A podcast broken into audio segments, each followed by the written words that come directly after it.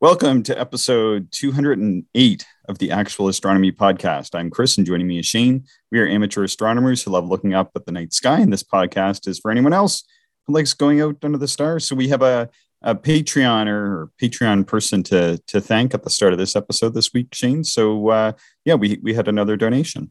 Yeah, yeah. Thanks, Brett. We really appreciate the Patreon support.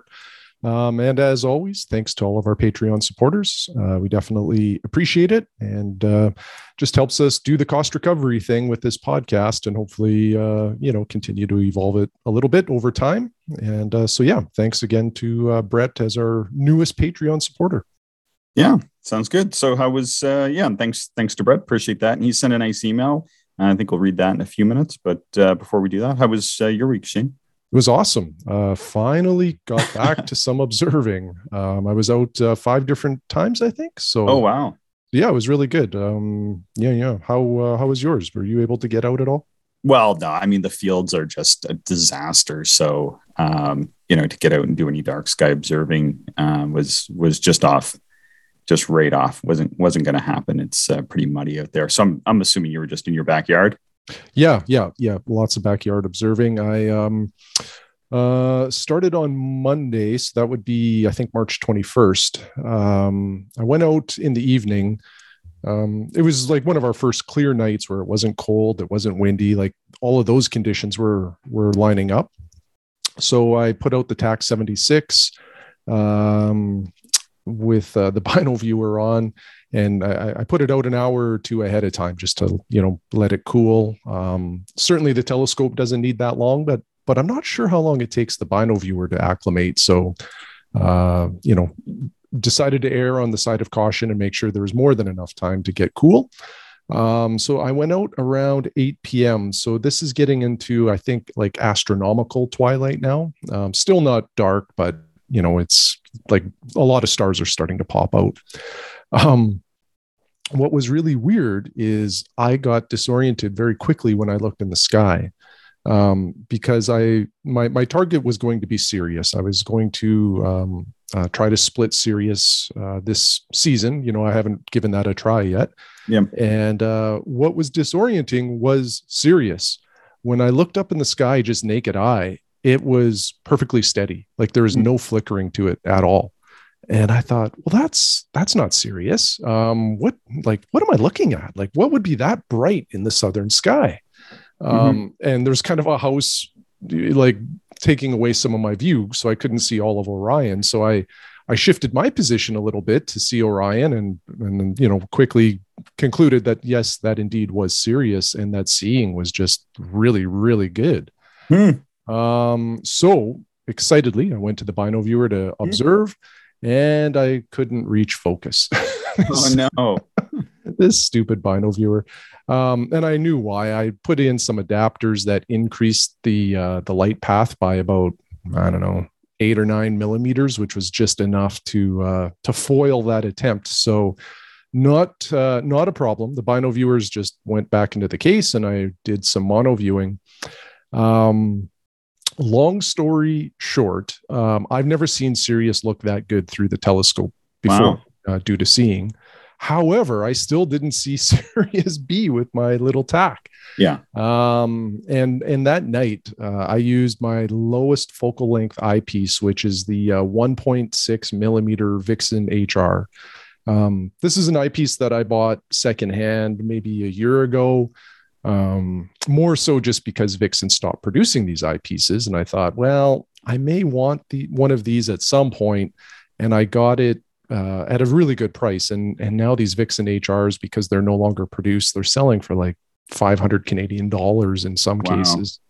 Um, so anyway, I never thought I'd really use this eyepiece, but uh, you know, last or on Monday night, the seeing was so good that uh, it it held in my TAC 76. So that was um, producing about 375 times power, uh, which is incredible. Um, so in in my attempts to split Sirius, uh, I I used a, a, range of different eyepieces, but the power was from about 225 to 375.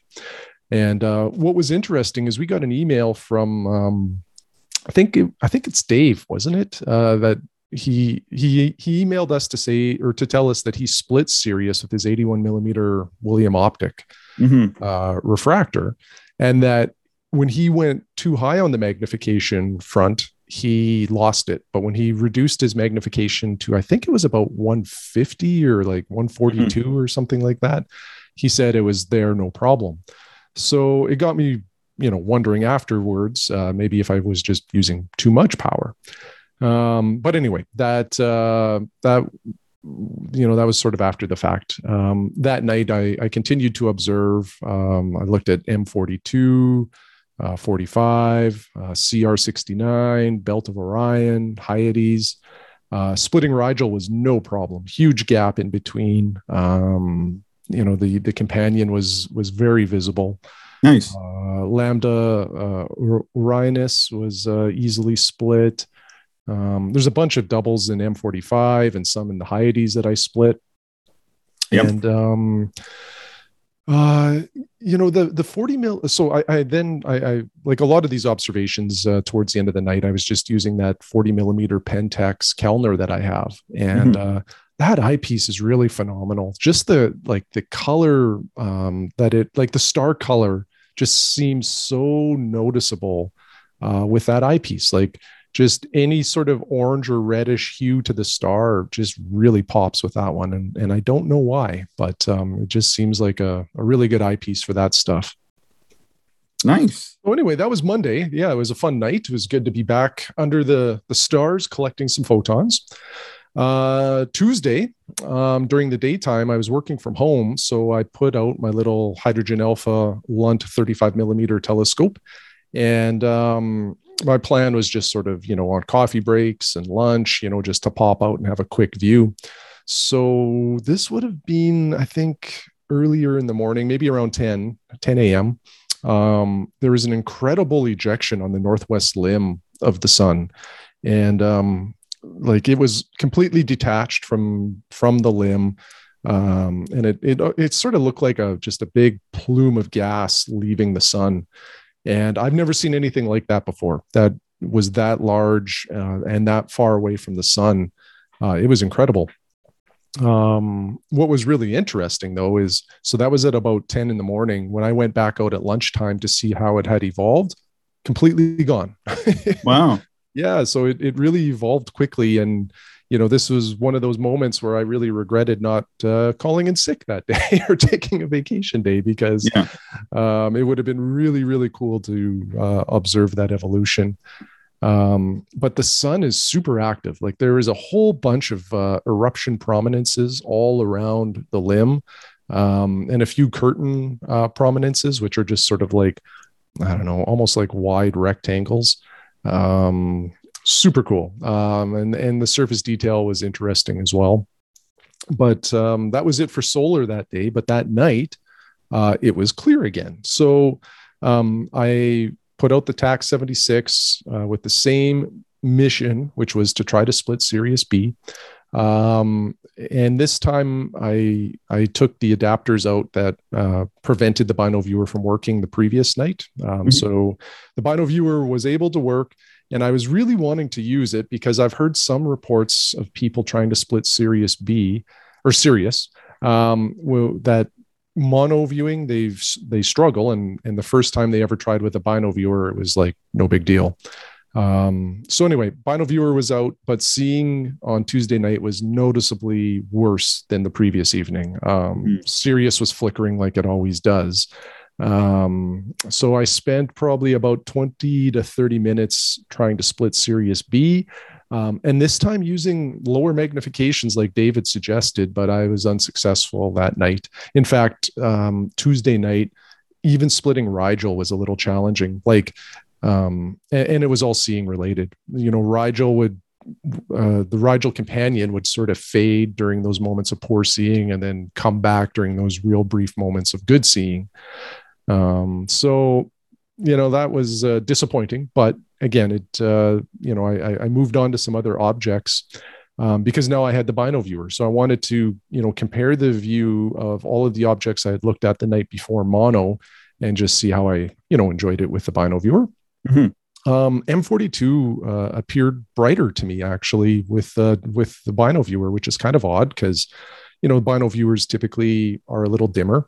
Um, but I, I, I, think that it might have been slightly an illusion. Um, I certainly noticed the contrast increase, like just the subtle wispiness and some of the darkening uh, areas of that nebula were far more apparent with two eyes than the previous night. Hmm. Um, it almost had like a wispy pillow appearance. If I, you know, if that, you know, conjures anything in your mind, um, it was super cool. Um, M45 was amazing. I really, really enjoyed it. Um, the only downfall that night was I had it on my little uh, Castor 2 mount, which is a fantastic mount, but it doesn't it doesn't deal well with like that type of weight imbalance and um, it just wasn't a super pleasurable experience because of that um, so anyway that was tuesday night uh, do you mind if i carry on chris i'm Go sort for of it. on no no that's fine Okay. Um, so fast forward then to Friday. Um, I had a, I did have a vacation day on Friday, so I had the whole day to uh, to do whatever I wanted, and uh, it cleared up during the day. So I uh, I set up the solar telescope, um, but this time a little bit different. I you know I still had the 35 millimeter lunt out there, um, but that caster mount that I have, as you know, is a T mount. So you can mount two telescopes on it. So I had the 35 millimeter Lunt H alpha on one side, and then I had the 50 millimeter Borg FL on the other side with the Lunt solar wedge that I have. So, you know, producing that white light image. Um, I have uh, I have that all of that on a carbon fiber tripod, and it is just amazing how light and easy this thing is to move around and, and it performed quite well. Um, in fact that caster mount is probably becoming my new favorite alt-az mount uh, like manual alt-az mount. It is just such a, a, a, good functioning mount that gets out of the way of observing uh, provided you have you know uh, well balanced uh, tubes on there. Mm-hmm. Um, but anyway, to the observing. Uh, so I was using um, 18 millimeter eyepieces in each of the telescopes. Uh, the Lunt had the uh, TMB Super Mono. The Borg had a, a Pentax SMC Ortho. Um, through the Lunt, there is again multiple eruptive promin- prominences. Uh, there's multiple, uh, I, I, think it's called plage, P L A G uh, regions. And um, what these are is just like uh, brightening of the of the surface of the sun, but it's brighter than a lot of the other areas, and it really stands out. Um, and there's a really uh, a, fairly large sunspot region in the northwest quadrant. Um, there was, a, I think, there was about three sunspots sorted together. One in the middle was uh, was was the largest and, and was significantly uh, larger than the rest and really allowed for some uh, decent detail to be observed. It had really nice penumbra uh, around it. Um, so the penumbra, um, yeah, when you're observing sunspots, the real dark area is the umbra. And then around the dark area, if you put optics on it, you will often see like a, a lighter gray area surrounding it. And that's the penumbra. Um, so both both were well defined in all of the sunspots, but in particular the large one in the middle. Uh, there was um, um, there was a lot of granulation uh, with the white light filter as well. So granulation is just um, like sort of uh, I don't know, almost looks like cellular in a way on the on the sun, and it's like little bright patches or bright dots almost in a way. Um, so that was kind of a, a neat thing too. Um, anyway, having both telescopes set up like that was a lot of fun, and I've just left them upstairs like that now too. So it's really easy just to to walk them out the door. Nice. Yeah, and then uh, the last one to report here is uh, yesterday, uh, Saturday. Um, so again, a solar session during the day. Um, there were not as many prominences on Saturday. Um, there was uh, there was two in particular that really stood out, though. Um, they were eruption prominences, um, and and there was another detached ejection cloud, if you want to call it that. Um, it was nowhere near as spectacular as the one earlier in the week, but it was kind of mm. neat to see that there. Um, the surface detail was really, really good on Saturday. Um, maybe it was due to the seeing. I'm, I'm not too sure, but tons of surface detail through the H alpha. Um, there was two prominent filaments, which is basically kind of a black line, is how it appears, um, and three uh, bright plage areas. Um, but I really wanted to spend some time observing the sunspots through uh, the white light filter uh, that I had on the Borg FL. So I started with that 18 millimeter ortho. Uh, I moved to a 10 millimeter super mono and then settled on a 7 millimeter ortho, uh, which seemed to be about the limit. But with with that extra power, um, the middle sunspot that's you know it's still the largest one there, almost had like a heart shape to it, but. Mm picture a heart that was probably drawn by like a five year old you know it wasn't uh, it wasn't you know perfectly symmetrical in any way but it uh, it definitely had some character to it it was uh, it was pretty cool again there was lots of visible granulation but it was a little windy yesterday and um, as a result i didn't actually observe for too too long but you know enough to to take in some detail um anyway, uh, that's it. That's my observing for the week. That's it, was, it? That's all you did? Yeah, I know. I know. That's all I could fit in. But uh, that's great. Well, yeah, it, it, so much backyard was, astronomy in. Yeah, it was a lot of fun. Um, certainly, having the like, the ability to do the solar observing really opens up a lot of opportunity. Um, you, you know, because sometimes it's cloudy at night, or you're busy at night, or or you know, there's always a million reasons you know that uh, seem to get in the way. But um, anyway, it was a great week. It feels so good to be, you know, observing again, and I'm hoping that our conditions uh, just continue to improve. Yeah, yeah, I, I certainly hope they do. It looks like uh, things are, you know, off to uh, off to a much better start than they were at this time last month. That's for certain. Yeah, yeah, exactly. Yeah, that's good. Yeah, I'm gonna go to my site today just to uh, just to check it out. But uh, but yeah, because I mostly do dark sky observing. There was that night that was really good that, that you started with.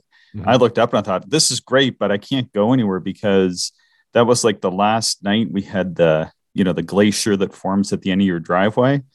And oh, yeah. it, it was just like so brutal getting in and out of our driveway just for that one day that I was like, I don't want to put a telescope in the car and drive over this. I thought about I thought about backing the car out and then taking a scope out and then trying to find a spot in the fields, but I was like, this this just has disaster written all over it. So uh, anyway, I decided I decided just to just to stay put that night and have been trying to get some other stuff done. Uh, anyway, yeah, so that's good. Hey, we got Brett's email. Maybe I'll uh, give that a read. Yeah, yeah, sure. Give my voice box a, a rest here. no, that that's really good. No, I'm really glad you're able to uh, to get out and uh, you know both at in the day and and at night. Um, I'm kind of jealous, but at the same time, as you know, I prefer to to head to the darker skies because my yard's much brighter than yours.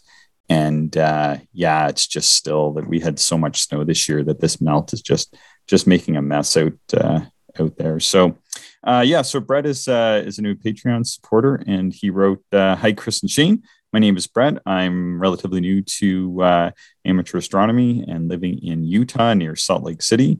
He says, uh, I apologize in advance if this email is too long, but rest assured that that's no problem for us.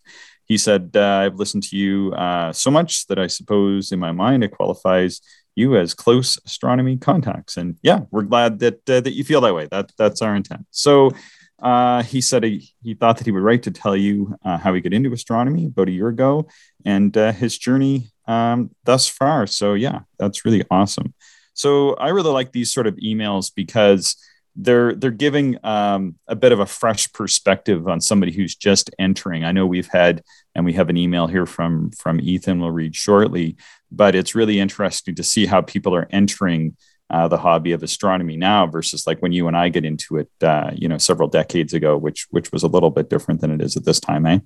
Yeah, yeah, exactly. It's uh, there's just so much available now, um, you know, and and podcasts and like there's just so much information and gear. Like it's very accessible. Yeah, he goes on to say, uh, "I've been observing for less than a year. Around the beginning of May last year is uh, is when he started, and he said uh, he really was inspired by Cosmos by uh, mm-hmm. Neil deGrasse uh, Tyson. Um, have you seen the Cosmos series? Not all of all of them. Um, strangely enough, I probably should, I, you know, make that a priority. I think it's on Netflix, isn't it? Yeah, it's on. I think it's on Netflix or Amazon Prime. I have both. It's one or the other. And I remember the first year I bought the first set, the first year, and of course this is based on the original. I think it was the 1970s um, or maybe early 80s by Carl Sagan, which uh, which I'd watched not at the time, but I was able to rent from the local video store back in the days of videotape and uh, before you know there was DVDs and when I was getting into astronomy and uh, you know was was a young person I I had rented all those and watched them um, which were good there, there's a lot of sort of astrophysics sort of mixed in a little bit with the history of astronomy uh, which uh, which is pretty cool.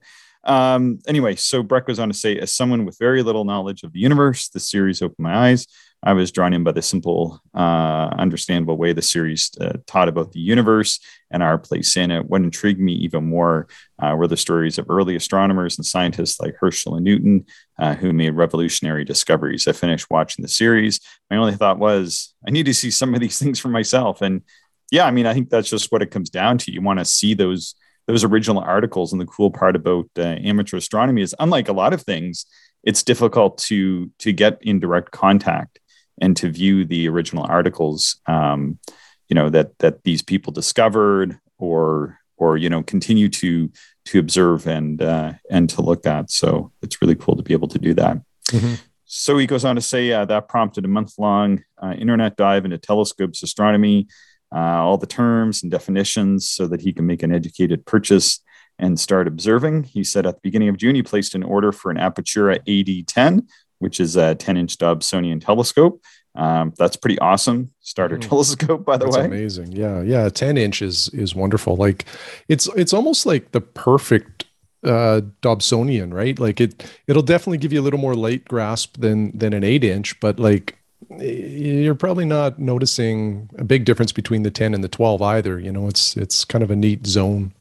Yeah. And I think that the modern 10 inches are more like the old eight inches um, well, in particular, like the eight inch I had for sure um, w- would be comparable to to these modern 10 inches. Anyway, uh, he goes on to say uh, it was back ordered at the time, so he uh, bought a pair of 70 by, 7 by 50 binoculars and and then the Night Watch book, which is that's like you know pretty standard recommendation. I think that's a great way to get going. Yeah. And he says that from uh, June until August, when his telescope arrived, he uh, basically just did some binocular observing and uh, started working way uh, through the uh, Astronomical League and some of their observing programs, joined a local astronomy club. And uh, yeah, he found out about uh, this podcast, our podcast, via thread on uh, Cloudy Nights, which is super awesome because certainly Cloudy Nights has inspired us and and we you know continue to to enjoy that that forum. So so what is Cloudy Nights, Shane? Maybe we should give a bit of a briefer on that for those that are just sort of hearing that for the first time? Yeah, Cloudy Nights is probably the well, not probably. It is like the source for astronomy forums for North America, anyway, or Canada and the U.S., I should say. Um, so you can go to Cloudy Nights, and there's all sorts of topics to post on. Uh, you know, you can post whatever comments, questions you would like, and have discussions with other astronomers. It's a great resource for amateur astronomy. Um, and there's also a classified uh, like ad section there. So if you want to sell gear or buy gear, you can do that there as well. Yeah. Yeah, and it's heavily moderated. It's family friendly, and uh, yeah. you don't you don't see too many um, you know war of the words kind of things going on there. So it's pretty good like that. Yeah, yeah, and the reason why I mentioned like kind of Canada and the U.S. is because uh, in Europe there's Stargazers Lounge, and it's yeah. really good as well. So either one of those places, I spend a lot of time actually just you know combing through the the forums, uh, either just reading for my pleasure, or you know sometimes I have a real specific thing that I want to learn about or find more information on, and and both of those forums are outstanding. Yeah, they're pretty good. I I don't tend to write too much on there because I, I, think there's there's a lot of people who's who's almost hobby within a hobby is uh, is sort of participating in there, and and a lot of them are you know much more experienced than I am anyway, and uh, yeah, it's kind of fun just to just to sort of read. But I used to spend a lot more time on there, but uh, but now you know it's like a handful of times uh, a month or whatever. If I'm looking for something like in particular, uh, I'll go in there and, and take a take a look for it. Uh, so, uh, so we talked a little bit about Brett talked a little bit about the uh, Astronomical League observing programs, And he said that uh, as a beginner, he really appreciates uh, having that sort of structure and focused. He's always been checklist oriented. So this type of observing fits well with his personality. And he says that he's working on five basic programs that are part of the Observer Award. And that includes the Messier list, a lunar observing program of 100 features, solar system program that let uh, that lets you get a taste for the planets, dwarf planets, comets, asteroids, sun, moon, uh, and a program uh, you know that allows you to draw the stars and you know show what you can see as far as like the constellations in your hemisphere. Um, and that sort of thing. So he said, uh, as a as a fun addition, anytime you complete one of the programs, you get a certificate and a little pin. Um, said that's uh, sort of pretty fun, kind of keeps him motivated. And he said some of his wow moments uh, in this journey so far has been seeing the great red spot on Jupiter and uh, being able to make out the Cassini division, watching the phases of Venus, and uh, seeing some some of the detail on the moon and deep sky objects like M, uh, the globular cluster M13, the cluster M45, and uh, and then M93 uh, as well, which I believe is an open cluster, if I'm remembering correctly. Uh, so one of the things that uh, that I've been surprised about is how uh, long it took uh, for me to decide uh, that I needed another telescope. So he quickly discovered that while he loved his 10 inch telescope, um, can't take it everywhere with him because it's a fair size, and they go on quite a few car trips in his family. So when when we were talking about uh, small portable telescopes, and Shane, I think you mentioned the suitcase observatory, and that's uh, kind of what inspired him. Um, you know, to to create a, another goal of getting uh, an additional small telescope that he could uh, that he could take with him and easily pack. And he also wanted to have go-to capabilities. So what he ended up with was uh, the Astrotech 70 uh, and the uh, AZ GTI, like I have, and everything fit in a really cool orange uh, 20 by 15 inch case. And uh, he used some DIY TrekPak dividers and uh, and sent us a photo of it. I I think that just that's one of the coolest setups I've ever seen in a case. It looks really uh, it looks like everything really goes together. Everything's sort of white, black, and gray steel. Yeah, yeah, it's amazing, and and I love those uh, those TrekPak dividers. Like I think um, I think Pelican case, like whoever like Pelican, the company that makes Pelican cases, sells these TrekPak dividers um, and I just love the look of them. They're just so clean and and like you can customize it to fit whatever gear you know you want to put in your case. Uh, they are they are really cool. Yeah, so he's got the 70 ED. He's got um, diagonals, Barlow's filters. Looks like his red LED, a finder scope, but like one of the uh, red dot finders, some filters, and and the AZ uh, GTI. Um, all fit in the same uh, all fit in the same case together and uh and yeah that can work pretty well. Like i know i can like that the az gti it, it's small-ish. It's about i don't know like sort of maybe six or seven inches kind of sort of cubed-ish. Um, but it's super portable. Like i put mine in a case with all my eyepieces and that's no problem. Um, it's pretty incredible for such a for such a little amount. Uh, so he concludes to say um, i've had my first runs with uh, with a little setup uh, working well in the backyard working on the lunar program and he just loves the ease of setup even if uh, he's not traveling he, he really likes it. And uh, he thinks he would choose it over his 10 inch for for lunar views. And uh, yeah that's the, the moon is so uh, such a high contrast object. Uh, you don't necessarily need to have the big uh, light gathering power and sometimes having you know less light when, when it comes to the moon is better and then he says brett says ps I thought you'd like to uh, like to know that, that you can add another listener to your list of restaurant or astronomers. He and his wife own a dessert cafe where they serve uh, cake by the slice, brownies, cookies, and pastries and other treats. yeah, you know, and and what some or probably most listeners don't know is we record this like Sunday mornings, uh, just kind of before lunchtime. So this talk about food often gets me a little hungry, and uh, I'm, I probably need to have a like a mid podcast snack. exactly. Exactly. So I, I, had asked him sort of in a side email, I think, like what his recommendation for a late night observing tree was. He said, um, I think like a like a poppy seed citrus loaf of some sort, which is pretty funny because I often eat um, poppy seed lemon loaf. Anyway, something yeah. similar to that. So huh. uh, I thought that was pretty cool. Yeah, that's that's an awesome email. Um, I really love his his his suitcase observatory. I think is awesome. Um, and I like that he's working on multiple lists. Um, uh, I think that that's a really cool thing too, because you know the Messier list is awesome, but when the moon's in the sky, it you know we we typically don't look at those deep sky objects as much because they get washed out. So it's nice to have some other projects to work on during you know the the two weeks of the month or, or kind of three weeks ish when the moon is starting to creep into your dark sky observing routines. So um, yeah, very uh, very good email. Yeah, the only thing I'll say about uh, about lists is this sometimes, and I and I do find this like pretty common amongst amateurs is, um, and it's great to sort of have projects that you're working away on, but then as well, like just as you're like reading books or astronomy magazines or whatever, just remember to kind of jot those objects down somewhere or you know kind of go off in some tangents to take a look at at different objects just as you're kind of going down that astronomy path. Because sometimes i find like i run into people and they've done you know like the messiers and then they did some sort of ngc program and then they did something else and then they did a lunar program. That's all cool. Like that's that's really great that they did that. But then i'll say oh have you ever looked at i don't know like barnard's loop or something they're like, what's that? I'm like, well, you see, this is a pretty cool thing you can see in a small telescope. And and then that takes them down a whole different path. And they might have been doing astronomy for who knows, like a, like years at that point.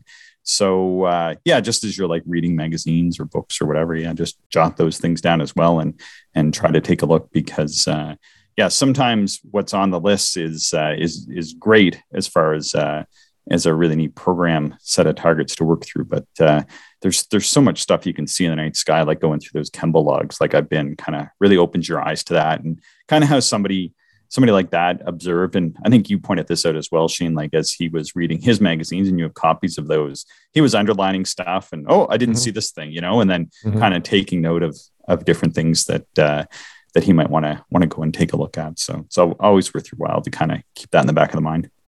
Yeah, yeah, and and as I grew in my you know my astronomy routines or how I observe, one of the things that I started to do is you know rather than necessarily you know go through an entire list, is just go through a constellation. You know, like make a, a certain constellation your focus for a night, a week, a month, a season, whatever it might be, and just see what you can find in that constellation and um, you know there's there's an awful lot of stuff up there and some constellations are really rich with um, open clusters and nebula and you know galaxies. Um, so yeah you know there's a lot of different ways to do it for sure. Cool. All right uh, do you want to read the email from uh, ethan yeah, for sure. So we got another update from Ethan. So just uh, a quick background: uh, Ethan owns one of these unistellar telescopes that are um, not really a visual telescope; they're an imaging telescope, but they produce some cool images. Um, but the real the real neat part of these things is the citizen science contributions that go along with them. So. Uh, that's the setup. So Ethan writes, "Hi, Chris and Shane. Uh, I have another fun citizen science update. Uh, on February 19th, I, along with three other citizen scientists, pointed our unistellar telescopes at Qatar 8b. Uh, it's a gas giant that's 1.3 times the size of Jupiter, located 918 light years from Earth, uh, and captured its transiting or and captured it transiting its star, uh, Qatar 8. Uh, so see the attached charts detailing my specific observation, uh, blah, blah, blah. And, and it also had the observations of uh, all of the other Unistar telescope or unistellar telescopes that were imaging uh, Qatar 8b. Uh, so Ethan says this planet was targeted because there were few ground-based timing measurements for recent transits.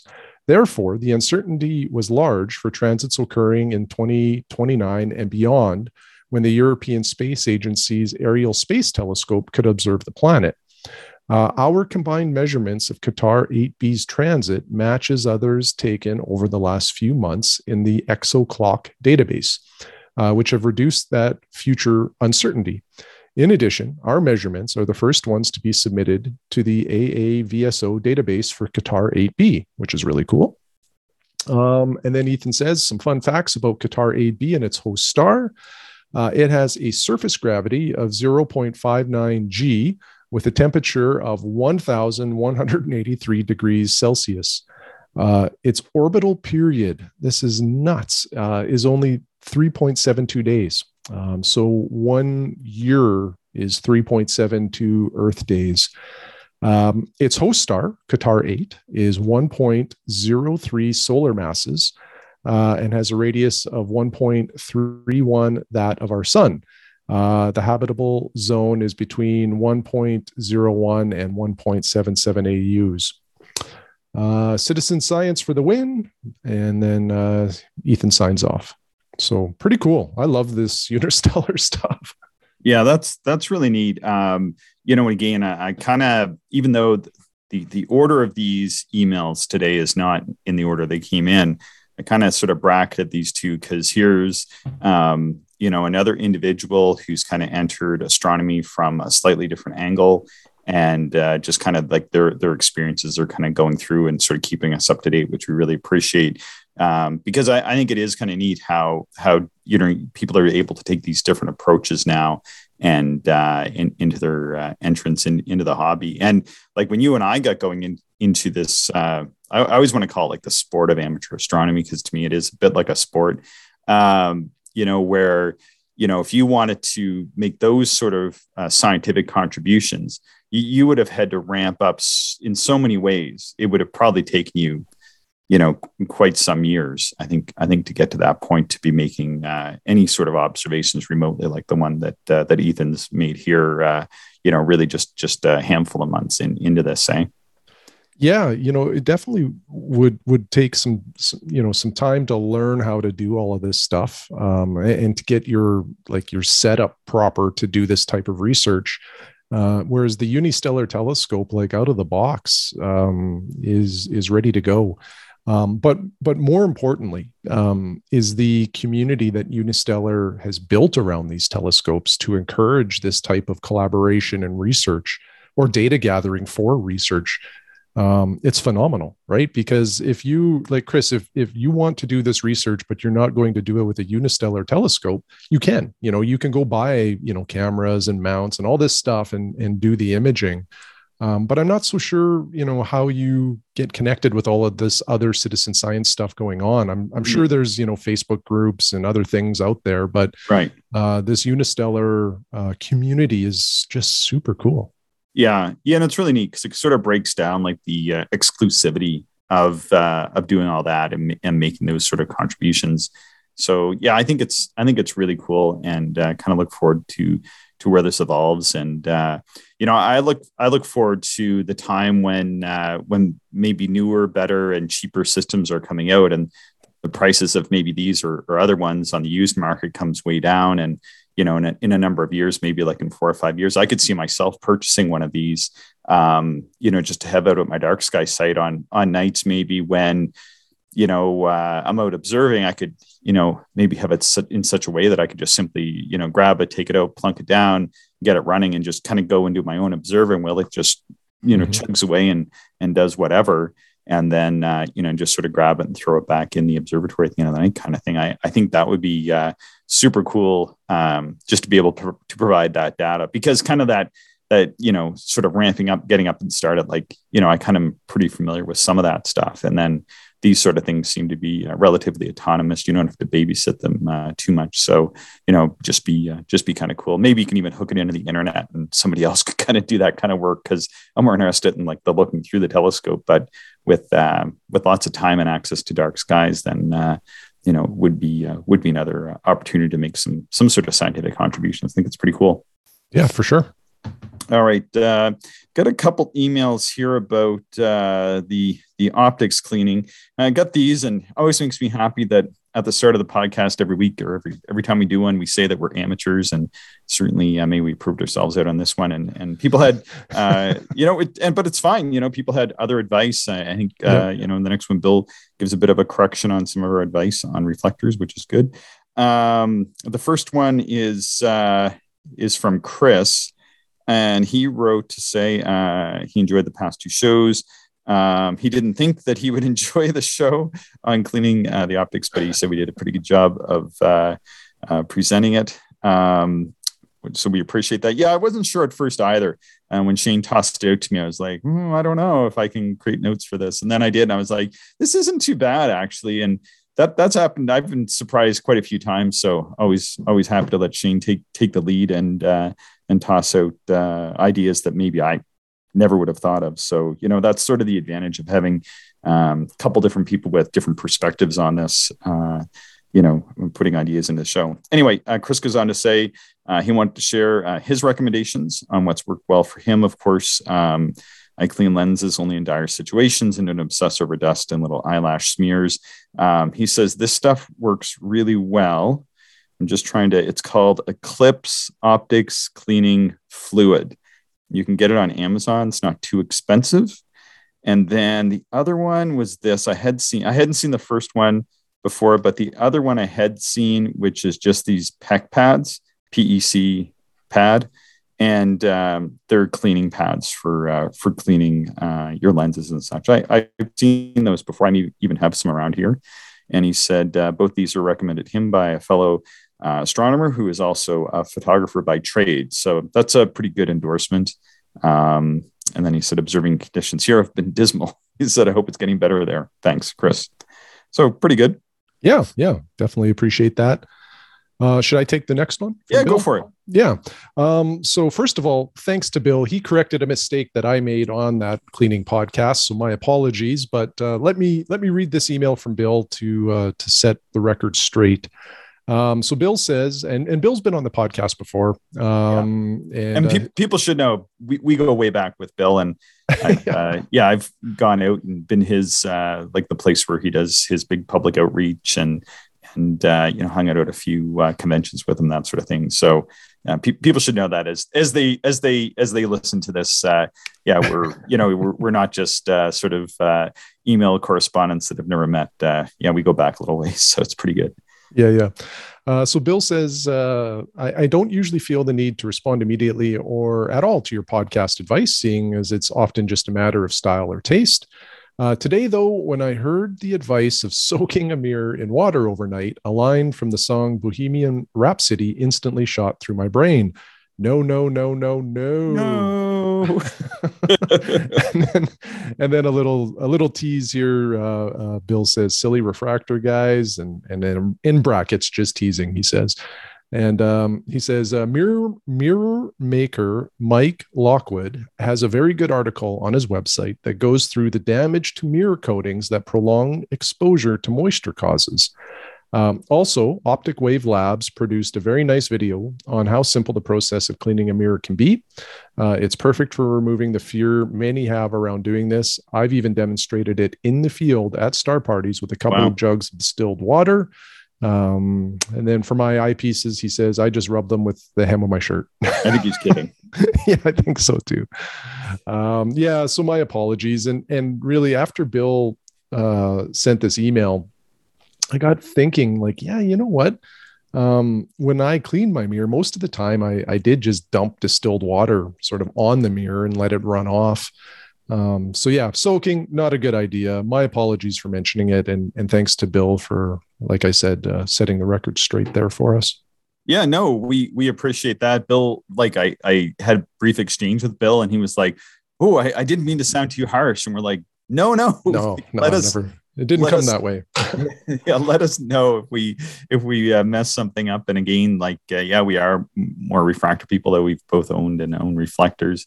Um, but uh, but yeah, you know, we certainly do appreciate uh, you know other people's experience. You know, whether it's just a, a different take on stuff or uh, or yeah, if we if we do mess stuff up because we are we are amateurs after all. We're not claiming to be professionals in in any of this. So I think it gives us the uh, the latitude to uh, maybe make the odd odd error in what we say. So I always feel fairly comfortable in that. I don't know about you, Shane. Yeah, yeah, absolutely. And you know, maybe one of the if you took nothing away at all from the optic cleaning episode um, the one thing to to take away is that there are a lot of different approaches to cleaning optics if you are going to clean your optics i would suggest doing some research you know um, I, I, think we mentioned on that episode like i think TeleVue's website Astro-Physics Baader. They yep. all give pretty specific instructions on how to clean different optics their optics um, yeah yeah so you know read read some of that stuff be well well researched before you go down the path of optic cleaning, just so you don't cause any damage. Yeah, and it all depends because some mirrors that have the uh, silicon oxide or SiO2 coating over top of it, I think, are a little bit different than like if if one doesn't have as much of a coating over top of the mirror, then that would be different still. Like I know uh, uh, Peter Picure, who I'm trying to get on the show uh, next month. Um, maybe, maybe he'll talk about like his process a little bit and like I, I don't even know that he cleans his mirrors he just resilvers them so th- there's all kinds of different different takes on this stuff and you know just like you said shane um, take a look at your manufacturer website if you're just buying inexpensive um, optics probably the advice we gave should be totally fine but uh, yeah i mean your your mileage uh, may vary and i think we gave a lot of warnings about uh, you know being overly uh, enthusiastic about cleaning as well so yeah i think it's generally mm-hmm. good advice yeah good stuff yeah all right. Um, anything else to add, Shane? I think that's a pretty good place to uh, wrap things up today. Yeah, uh, that is it for me, Chris. Yeah, well, I'm really glad you were able to get out and uh, do some some observing. I'm going out today just to see uh, what conditions are like at, at my site, so that uh, hopefully I can can start getting out there, trying to get things uh, straightened around, so that I can uh, start doing uh, you know regular sessions again. I was I was I went over to a friend's house last night, but I was thinking, boy, you know, usually, and we're driving over and sitting my my wife. I said, man, if if we had typically had this much melt on even a, a moderately heavy snow year, um, the vast majority of the snow, all but the largest snowbanks, would be gone. Um, but you know, we're we're actually at the point now where we probably have about as much snow as as we'd have on uh, on a moderately heavy year, even at this point after about um, ten or fifteen days of good melts. You know, so yeah, we had a lot of snow. There's still some to disappear, um, but I think with the recent conditions, like I think if we go anywhere that um, is a bit of high ground, it'll be it'll be fine. It'll be dry. So you know, yeah, that's be a, matter of finding those places. Yeah, that's what I'm hoping because my hill is uh, definitely a well drained. Um, high ground piece of real estate purposely selected for that with cactus growing on it so so i'm really hoping and it and it didn't have much snow when i was last on top of it so i'm pretty certain that the top will be clear there might be a little bit of snow um, in the hollow but uh, yeah i'm gonna gonna go out here uh, in an hour or so and uh, and take a look and see. I'm pretty excited just just to see what uh, what's happening out there. So, uh, without further ado, though, we'll end this one. Uh, thanks, Shane. Thanks everybody for listening. Uh, please be sure to subscribe in your podcatching software. And uh, and again, you know, we're always excited to uh, to get your observing emails. We do really appreciate it.